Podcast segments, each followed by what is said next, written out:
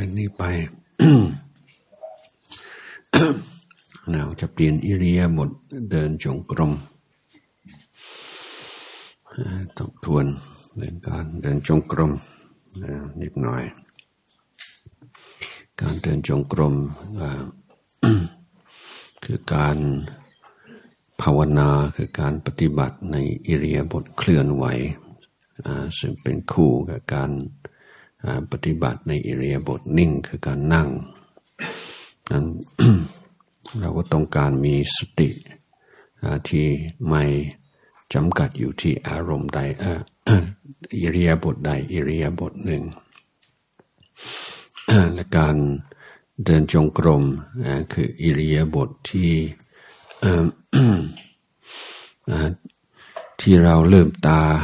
เราก็เดินในจังหวะที่เกือบจะเหมือนกับการเดินทั่วไปนั้นการเจริญสติในระหว่างการเดิน เป็นการฝึกจิตในลักษณะที่เอาไปประยุกต์ใช้ในชีวิตประจำวันได้ง่ายกว่าตอนนั่ง การเดินจงกรมถ้าสลับกับการนั่ง ก็ช่วยให้เราได้ภาวนาได้นาน แต่เอาแต่นั่งอย่างเดียว ทีก็ชั่วโมงสองชั่วโมงก็เราจะรู้สึกเต็มที่แล้วต้องพักผ่อนแล้วถ้าเราสลับการนั่งการเดินก็ทำทั้งวันได้เลย แล้วก็ในโอกาสที่นั่งไม่ได้ เพราะมีความขัดข้องทั้งสุขภาพเป็นต้นการเดินจงกรมก็เป็นทางเลือกที่ที่ดี ในการเดินจงกรมคนเดียวเราก็กำหนดเส้นทางเดินระหว่าง 20ถึง30ก้าวแล้วแต่แล้วแต่เราถนัดแล้วแต่อัธยาศัย โดยมีเครื่องหมายต้นทางกลางทางปลายทาง ถ้าสมมติว่าทางเดิน 24ก้าวก็ทางเครื่องหมายกลางทางก็ 12ก้าวนั้นในแต่ละจุด เราก็สังเกตว่าจิตใจยังอยู่กับงานยังอยู่กับอารมณ์กรรมฐานหรือไม่แต่สิบสองก้าวก็ไม่กี่วินาที ฉะนั้นถ้าเราสังเกตสังเกตสังเกตอย่างนี้ทุกสิบสองก้าวโอกาสที่จิตจะเผลอไปนานก็ไม่นานจะมี ทีนี้ในถ้าจิตใจ ฟุ้งซ่านมากหรือไม่ไหวก็ยืนได้ดูลมหายใจเข้าลมหายใจออกตั้งสติไหนก็ออกเดินเองให้ทำนองเดียวกันถ้าจิตใจรู้สึกกำลังจะร่วมเข้าสมาธิในพระกรรมฐานมักจะมีทางมีที่นั่งข้างทางเดินจงกรมเพราะบางครั้งจิตใจต้องการความนิ่ง ก็เลยลงจากทางจงกรม แล้วก็นั่งสมาธิอย่างไรก็ตามในในที่นี่เราเดินเป็นแถว ไม่ได้เดินคนเดียวตอนตอนเย็นก่อนทำวัดเย็นก็เป็นโอกาสที่ดีที่จะเดินคนเดียว แต่ในในช่วงเช้าช่วงบ่าย เราก็เดินเป็นแถว ในการเดินเป็นแถวจึงต้อง ระมัดระวังและเกรงใจคนอื่นแล้วก็เดินในจังหวะที่พอดีกับคนอื่น ในเมื่อไม่มีเครื่องหมายตอนทางกลางทางปลายทางเพื่อเตือนสติว่าเผลอหรือไม่เผลอเรากุศโลบายที่อาจจะช่วยก็คือการกำหนดสิ่งข้างทาง ทุกสิบกว่าเก้ายี่สิบเก้าแล้วแต่ ที่เรากำหนดเป็นเป็นจุดเตือนสติตอนแทนที่จะรู้สึกเดินไกลเดินตามถนน แล้วก็เดินจากสมมติต้นต้นใหม่ต้นที่หนึ่งไปถึงต้นใหม่ต้นที่สองตั้งต้นใหม่ต้นใหม่ที่สองถึงต้นใหม่ที่สามเป็นต้นอันนี้ก็เป็นทางเลือกก็ไม่ใช่โคบังคับในการเดินจงกรม แต่ถือว่าเป็น อุบายและคุสลุบาย ถ้าจิตใจชอบหลุดในระหว่างการเดิน สิ่งสิ่งที่เป็นงานสิ่งที่ท้าทาย ก็เหมือนก่อนตอนนั่ง คือต้องการให้จิตใจอยู่ในปัจจุบันต้องการดำรงตัวซึ่งตัวพุทธภาวะตื่นรู้ โดยให้จิตใจอยู่กับสิ่งกำหนดในลักษณะที่กิเลสครอบงำไม่ได้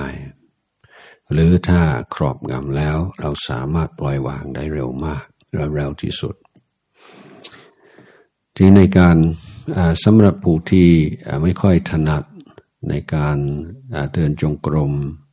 หรือว่าวันแรกจิตใจก็ยังมีพลังคิดมาก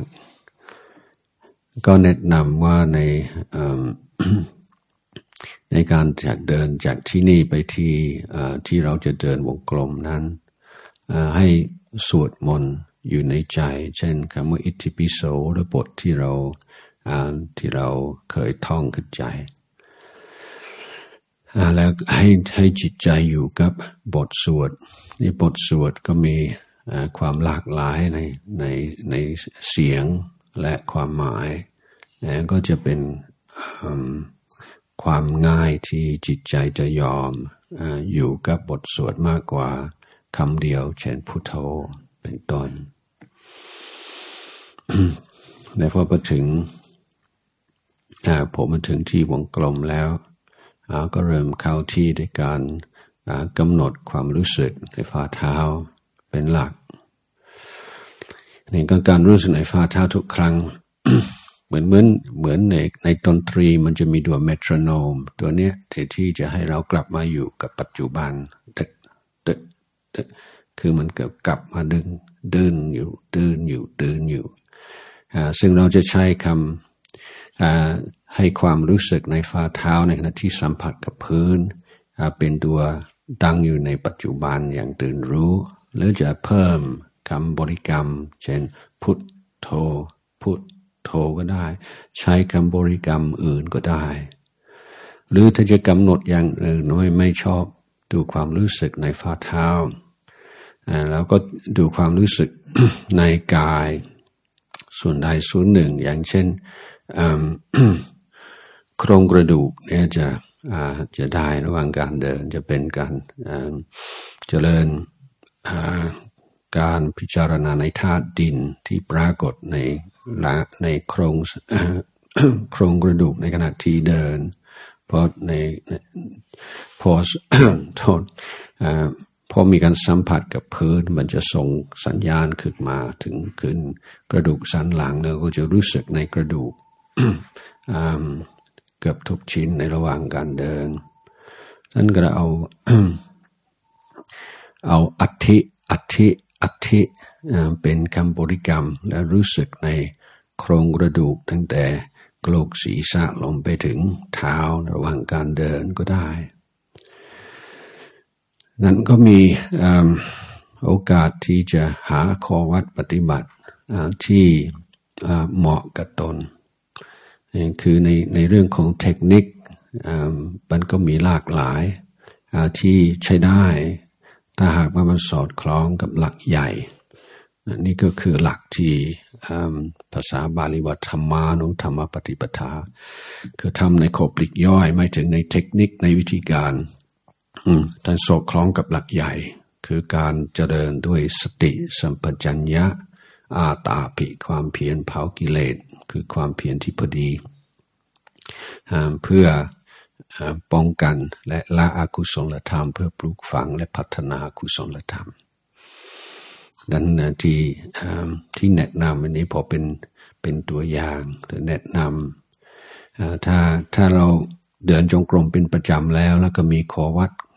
มีวิธีเทคนิคที่ทุกอาทิยสัยแล้วก็ทำตามนั้นไป ถ้าจิตใจรู้สึก ไม่ค่อยจะทุกข์กับการเดินจงกรม หรือว่าช่วงนี้กลัวจิตจะไม่ค่อยอยู่ จึงแนะนำให้ให้เบื้องต้นให้สวดมนต์อยู่ในใจ อย่างน้อยถึงถึงวงกลม แล้วก็ค่อยโฟกัส ให้มันรวบรวมอยู่ที่ความรู้สึกในฝ่าเท้าเชิญเตรียมกัน